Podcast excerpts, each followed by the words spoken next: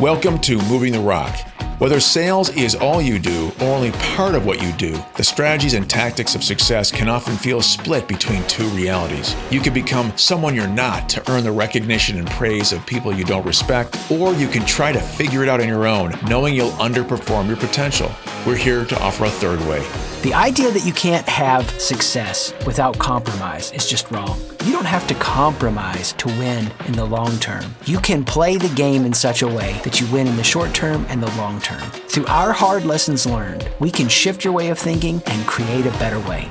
I'm Chris, founder of SiteShift. And I'm James, founder of Forrest Group. If you're tired of the status quo, we're here to help you move the rock on your career, your business, and your life. Welcome. Jimmy, we are back again. Excited to be here with you, buddy. Yeah. Uh, it feels a little different today. Not that anyone would know because we're coming at them consistently with these episodes, but we're recording this on a different day. So maybe they're going to get a little bit of a different you and me. Huh? Yeah, man. Let's see what happens. so, uh, for those that have been along on the journey, we are taking a step further through this 12 skills of what it means to be a leader of leaders in sales. Now, you didn't have to hear the other episodes to dive in and walk away with something transforming today. They are all connected, so you're going to get a benefit of hearing them all, but you can also listen to them standalone. So I think that's important to emphasize as people dive in. And what we're what we're talking about today is so near and dear to my heart. I've learned many times the hard way about it. Uh, we're going to start at a high level for all leaders. We're going to get into specifics of sales leaders. But Jimmy, today we are talking about what it means as a leader to perceive, to perceive. Um, and I know you've probably never had experiences in your life where you saw a reality and someone else saw a reality and they were different realities. Yeah. Story of my, uh, the first half of my career. Uh, again, I didn't know it going through it, but the first 15 years of my career, eight different companies in that time span. And, uh, you know, every time I took a job, I expected it to be for for ten years. Uh, but uh, the only way that I knew how to deal with different perceptions of reality was to go find another job. You know, it was easier to to market myself uh, uh than to uh, go through the effort of learning how to deal with my management team. Well, when you said I spent half of, I thought you were going to say my marriage figuring that out. another topic, baby, another podcast. it's all the same, though. It's all the same. Like we said last session, last week, we talked about this idea of you're when you're healthy and secure in who you are as a leader, you're seeing where the team is at, the pace. You're setting the pace based on what they need. And as you start to get in a groove and a rhythm with them, this is what we go deeper into today. You start to see the reality they see. And this is key. If you're going to move them to a preferred future, what could be and should be true about the sales team that you're leading, you have to be able to know what they conceive of when they conceive of reality. And it's just the nature of humanity that we all have our perspective on what reality is. Um, now, my favorite way to illustrate this, Jimmy, is going to be super deep, uh, but it's really, really cool. Um, and I had to read a very thick book just to be able to even say a few sentences on this. So other people will get it way quicker. but up until Newton or up until Einstein with Newtonian physics, we we were so blessed with his mind because we know how to build a bridge. But Newtonian physics won't allow us to put a satellite in orbit. We need a different physics. We need Einstein's appreciation. Newton dealt in a reality of fixed laws. Once we leave certain realities like gravity uh, and, and start to do bigger thinking around what it means to be a part of the universe, Einstein said basically this that the speed of light, that gravity bends to keep the speed of light constant from the perspective of the observer. What he was saying was this, and this was an analogy that helped me a ton. If a car is driving 50 miles an hour and it turns on its headlights, Newtonian physics would tell us that the light coming out of that car is 50 miles an hour plus the speed of light. What Einstein helped us understand was that gravity bends to keep the speed of light constant, that it really, the speed of light stays the same no matter how fast that car's going. Now that breaks my brain. It's hard to understand. We could probably only have this conversation if you're, bringing it, you're going to bring this back to the top. You're going to bring this back to sales leadership somehow. Hang, hang with me for one second. So what Einstein said was the gravity bends to keep the speed of light constant. Here's the key phrase everybody forgets: from the perspective of the observer. Everything that's happening is happening from the perspective of the, the observer. Even when they get into some of these deep realities in physics, you can't really measure anything because once you measure it, what happens? You've changed it. There's a lot of like experiments around this and phrases to describe this. So let's bring it back to reality. When you walk into that sales leadership meeting and you share a problem, your face expresses an, an emotion. Uh, you vent about something. You casually, without thinking about it, celebrate something. And you might be celebrating something that doesn't reinforce the values you want to celebrate. Everyone is having their own experience. Right now, economically in the market, people are interpreting the data and having their own experience. Reality is happening from the perspective of the observer. And what happens for leaders at a beginner level in their leadership that is so transformational is start to appreciate ah, they see it differently than I see it. And that's a really, really powerful understanding. Uh, how many times have you been with a team facilitating something, helping walk them through something, and you've watched it happen? Someone says A, and you're facilitating, and you go, Can you state back what you just heard them say? And they go, Yeah, I heard them say B. And you see it happening right in front of you, right? I think that's why I joked about the marriage example because we, if you're married to somebody you know, you, if you've lived with somebody for any length of time, there are moments you've hit where you've I, here I'm saying this and they're saying that back. Now we're talking about a sales leadership team. What about with customers? Right? I'm saying this, you're hearing this. So uh, w- I'd be curious just from your sales experience. Uh, no doubt you picked up on this quick and learned it quick, and we'll get into the advanced level of this. But anything come to mind uh, from a just a humorous standpoint or something that had you uh, challenged and we would find encouragement through your catastrophic failure yeah. of appreciating that reality has multiple viewpoints well you know i, I feel like um, a great motivator in sales is is your goal whatever your goal is right? So as an individual contributor my goals were always very lofty. I I was always building my systems and processes uh, around making me the top top producer in the first year on the job, no matter where I was, and that's really what allowed me to hone the skills that I was able to bring then to uh, Forrest Group back in 06. Now we've been around for what 12 years. Um, the uh, so the experience of being a salesperson focused on a goal. Well, what's the goal? The goal was to make a sale. Well, what has to happen first? You have to have you have to win the hearts and minds and the wallets of every member of the buying center. Hmm. Well, how the hell do you do that? You do not do that by showing up and throwing up, by just speaking and presenting.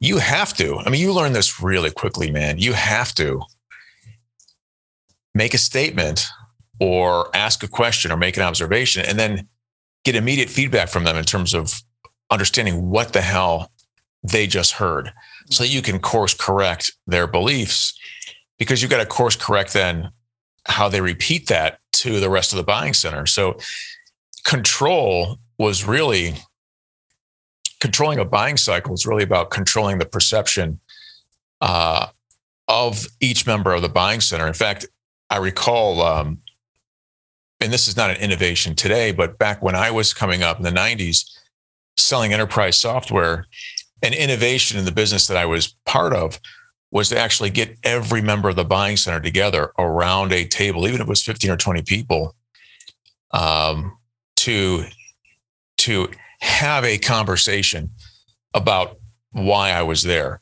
Not for me to pitch, but why are you here? What are your expectations for the meeting? And do that with all 15 people. And we would spend maybe an hour and a half at times getting through that. Um, but it's a valuable conversation. Why? Because that was probably the first time and the only time all 15 members of the buying center were in the same room at the same table at the same time. Um, what a powerful way to uh, unify everyone's perception, not only of me, but of each other and the problem we're trying to solve. Yeah.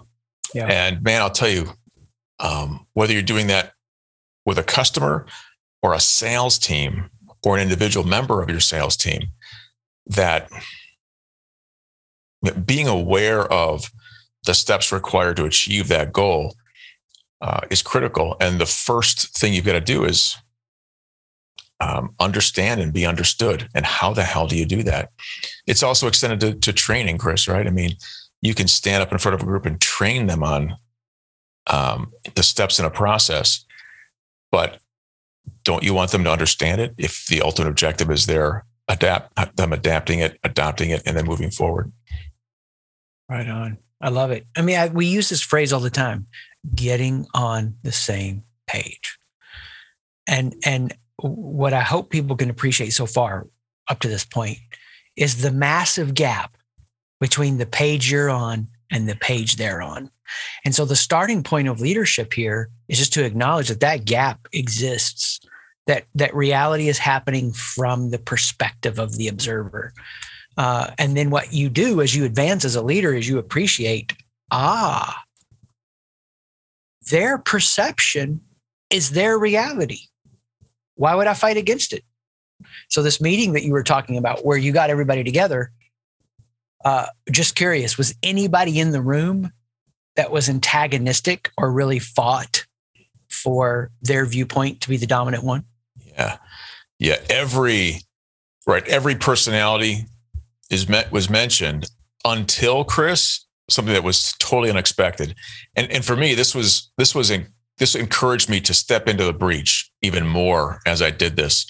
Because one of the challenges, right, is you have 15 people in a room, you don't know who the hell they are and what their roles are. You've really got to be more like a a conductor of an orchestra and you've never met any of the players. Mm. You know, and so and so all you can do is step into the breach and focus on the shared goal and lead them down that shared path. I had those people, Chris, until unexpectedly, the CFO opened up her mouth. Right. No one knew who she was, what she looked like. And there she was sitting at the table. And so when that, when, uh, when the goals shifted, not just, it wasn't just about being disruptive or asserting some level of dominance in the meeting. Now all of a sudden, all of a sudden, somebody who had that, um, that, um, that higher level position and positional power among the group was there, it changed things. It was really, it was really pretty impressive. That's awesome. That's awesome. Like I was anticipating something different where you were headed with that because it happens so often where somebody just forces and pushes and tries too hard. Uh, and I want to spend some time around this because if we really can can move from the beginner level of everyone's got their viewpoint to the intermediate level of their viewpoint is their reality, then you can move to the master level appreciation of this lesson, which would be this I don't need to fight against that. I don't have to fight what their view of reality is. Instead, I'm looking to affirm it and connect with it and not try to move it 15 degrees, just move it one degree, one degree, one degree, one degree. That's the smooth way you operate through this change. So, an example from this, it's going to have so much relevance right when I say it, you'll immediately get it. Cutting zucchini and squash last night. so, uh, yeah, exactly. My wife had a headache. Chris, you're on dinner. I got you. I'm on dinner, and and we had some zucchini and squash, and so I'm going to bake it up and and get it roasted. Really excited about this. Well, I hadn't chopped a lot of vegetables in a long time. I had a lot of vegetables. It'd been a while, let's say that. And I was using a new knife that I normally don't use to chop. So, Jimmy, while I was chopping, I became very aware I was gripping the handle super tight. Okay. Just by that awareness and then relaxing my grip, whew, somebody call Gordon Ramsay, get him over to my house because he wants to see these chopping skills. The speed with which I was executing was at a different level. And so for me, here's the idea if you're going to move to the advanced master level application of this, you appreciate everyone has their own viewpoint and reality. I don't have to fight against what it is. I hold it loose. Right. I hold it loose. I've got a grip on the handle.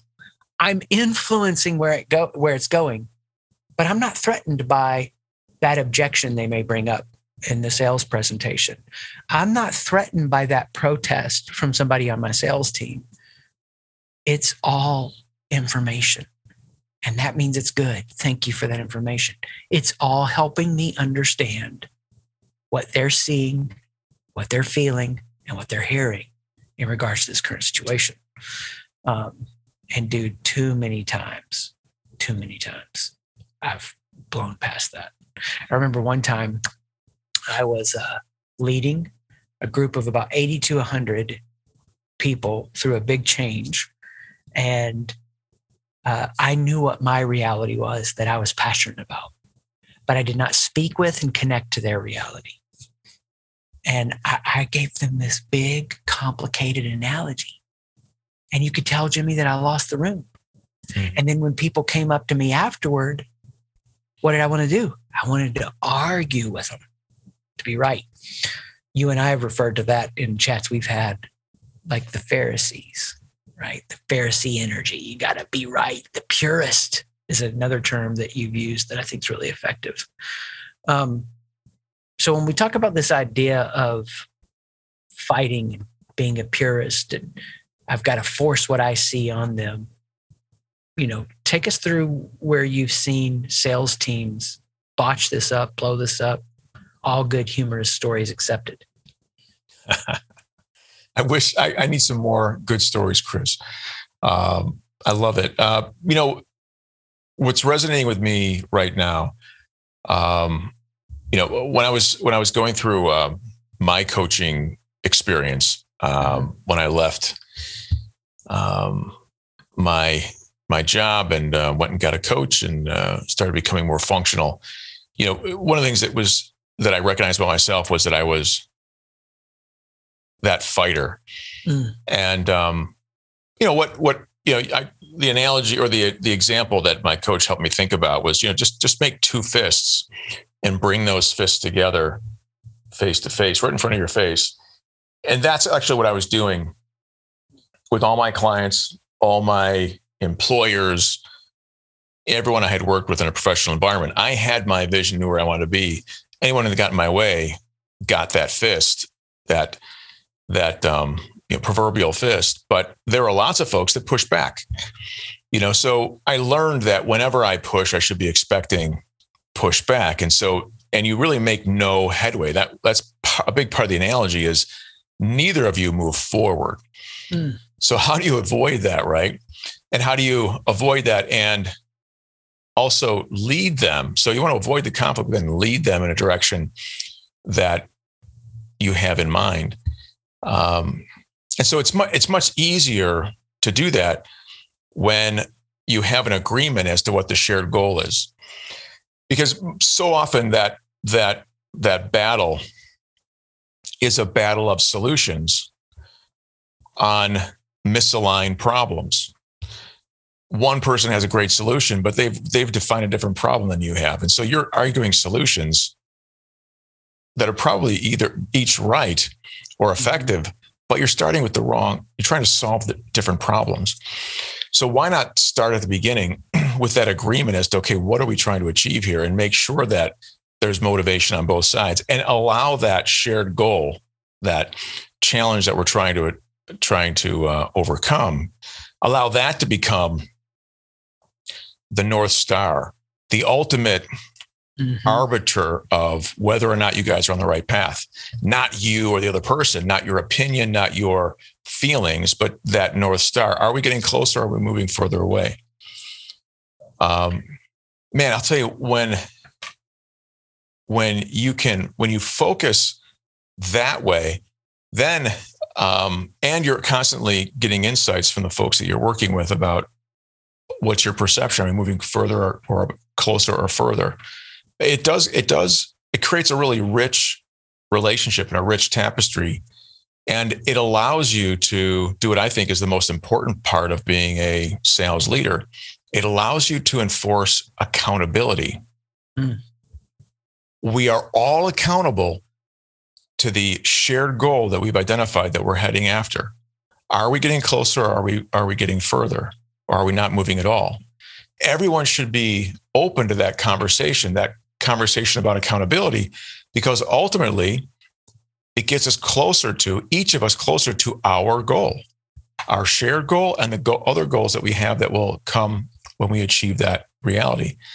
So, in that unique way, we can hold people accountable and at the same time motivate them, which is entirely different than what happens in a lot of sales organizations where um, the sales leader feels threatened by the fact that the team isn't following, that the team doesn't respect them, that the team doesn't trust them.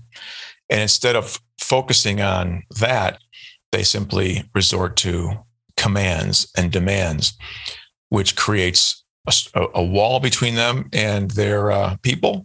It means that they now have to uh, manipulate them to get the things done that they need to have done. And you have a much less productive organization, as everyone that's listening can certainly um, remember back to a situation where they were part of an organization like that. How do you avoid it? Um, just what we're talking about here. Yeah. Well, I, you know, this wasn't obviously, you know, for me, this is just springing up in the moment um, emotionally. Like, this is what's so powerful about the wins method and then really you could kind of frame this series as 12 reasons the wins method works. Because what happens if you walk through it, if you slow down and you don't let this over enthusiasm sweep you away at the beginning or the middle or the end, then you're tuned into what their reality is. And that's really the nature of what it means to be high impact in sales or sales leadership. I'm suspending my reality to attune to yours. I want to know what yours is. And the WINS methodology is going to walk me through a framework, questions to ask. If you're leading a sales team, what does it mean for you to suspend your reality to know theirs so that then you can match up with that and then influence them and take them where you want them to go? Um, and so, yeah, I, I can't say enough about what it means to slow down and work through the process on that with with customers. But don't miss the application to leading your team. If you're a leader of leaders, you're a sales leader, um, you've got a vision, you've got a passion, you've got some kind of joy for where you want to take them. Those financial goals, establishing those processes, everything we've talked about in previous episodes. But there's still something about their reality that if you're not taking it into account and aware of it, can derail the whole thing. I mean, it's change management 101, right? they there's something that you didn't take into for account. And once you are slightly off the rails, the quickest way to recognize you've missed the whole impact of this lesson is when you start fighting for them to see your view of reality. You're that purist, you're that Pharisee, and you're going to get in the arguments, or you're going to pressure, you're going to manipulate, you're going to cajole. You may even get mopey, all the things leaders do that that show their insecurity to actually be with them in that place. Um, similarly to some of your experiences with coaching, uh, when I was getting insights around all this with my coach a couple decades ago now, realizing that I had gone into meetings like just with the gun cocked and ready to fire, that Jimmy, I had to be right mm-hmm. uh, over everything else. I remember I read a book uh, by this guy and he asked this question do you want to be in relationship or be right? Right.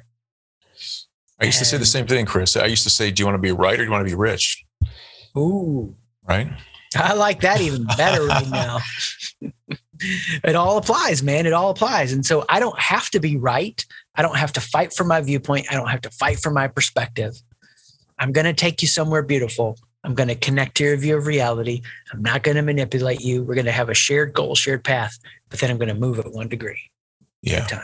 One And, degree. and the question, the question is, how, how does that happen, right? I mean, how does that that happens to many people, right? And you know, it can be we can we can diagnose it as being too much too attached to, you know, your ego. Um, it could be we can we can talk about it being focused on or attached to a level of insecurity.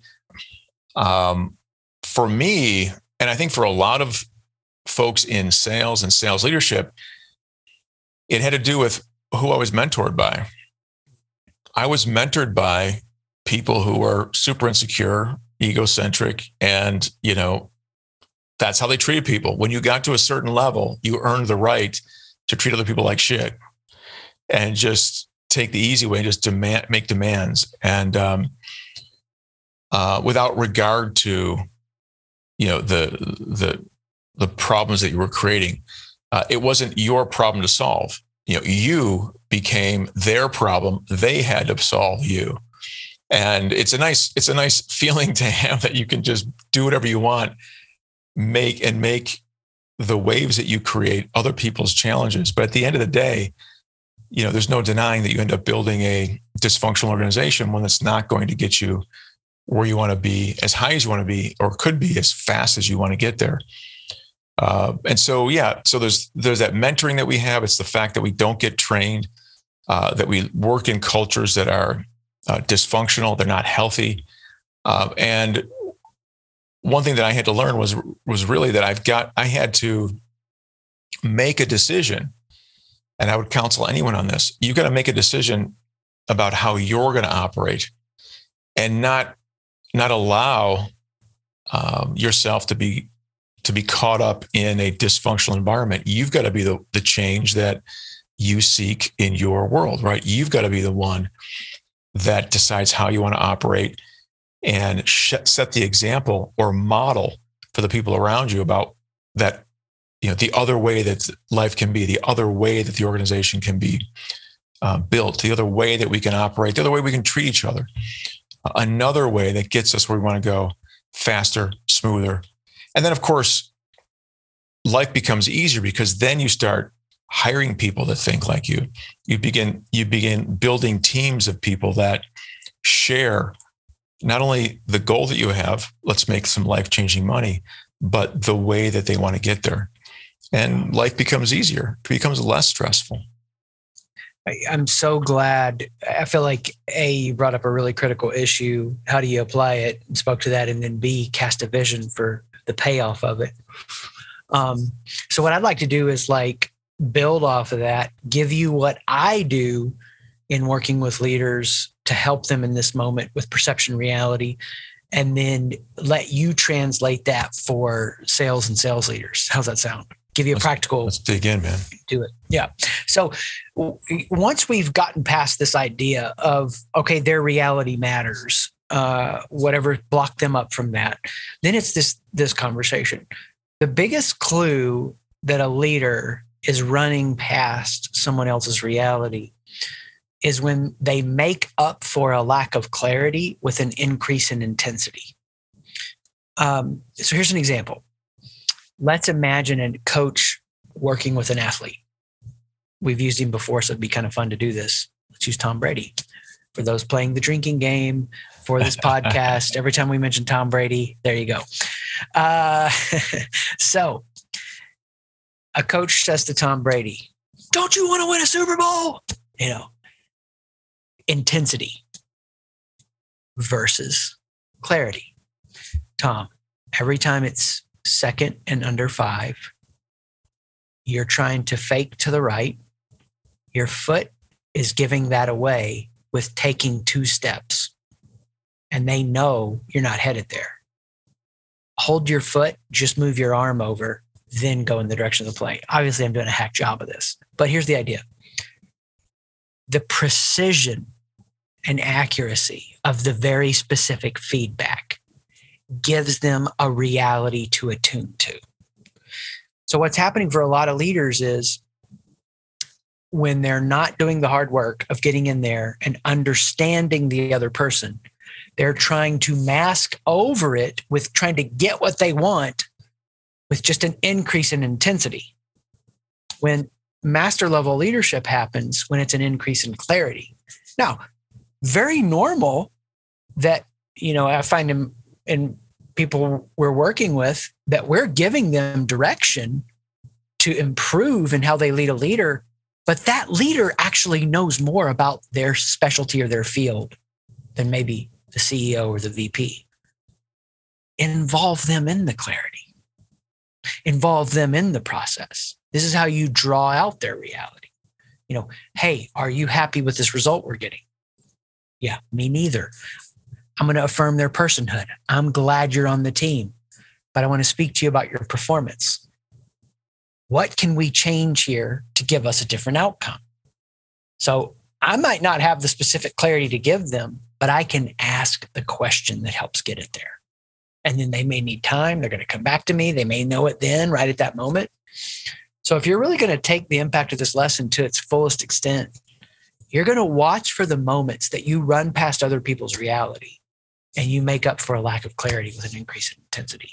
Because if I'm going to get them to see with me what I'm seeing, uh, like a tuning fork, I need to be able to hit that right resonant tune that captures them emotionally and that they see it with me. Um, and uh, yeah, clarity over intensity. So I guess the way I'm processing that, um, you know, is I go back to this idea of accountability and motivation. So there's accountability that demotivates, the kind of accountability that is maybe not clear, um, the kind of accountability that doesn't take into account someone else's perception. So, mm. For example, as a leader, I deploy a sales process and the experience of my people, my team is that the process is not working for them. And so they're resistant now to executing. Um, yeah. So I can respond to that by getting louder and more intense, more demanding, uh, more threatening, more manipulative. Or I can, as you've said, understand their reality, understand their perception, and um, accomplish all the objectives that I have accountability, motivation, etc., by understanding what's working and not working and being willing to adapt and adopt what I've deployed to make sure that it's accomplishing everybody's objectives. So that's so giving clarity in terms of how I want this to be done, but also receiving clarity in terms of how it can be approved. That sounds like what you're getting at, at least how it might um, how it might manifest in a sales organization versus me getting louder and the team getting louder and having that that battle, that impasse where neither of us are moving forward. Right on, right on. Another clue or a signal you've missed the big idea of today is if you're frustrated at somebody. You say, "Come on, Chris. If you're fr- what do you mean? You can't lead someone well when you're frustrated at them."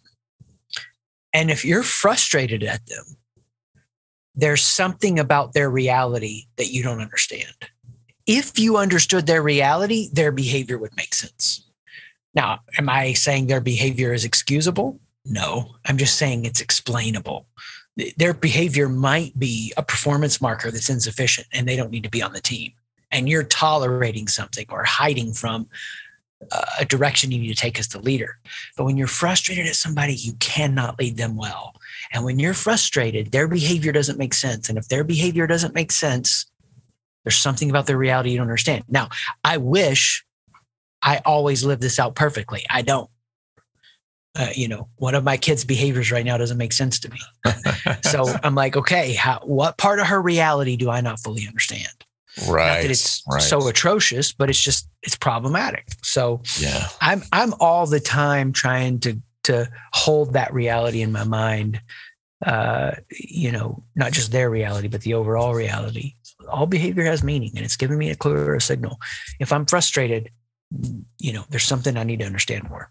Yeah. No, I, I love I love this approach. I, it's you know again raising kids, man. It's like what a test because if you really do, if you want to be a great parent and you want to have a long, healthy relationship with your kids, if that's important to you, then you know you've got to before you lash out, you've got to be aware of the frustration you feel and do your best to figure out where that's coming from. And I think you're dead on, man. It's like, where does it come from? It comes from a lack of understanding. It comes from a point of confusion, mm-hmm. right? There is a misalignment between my expectation of them and their their reality, what they're going through at the moment.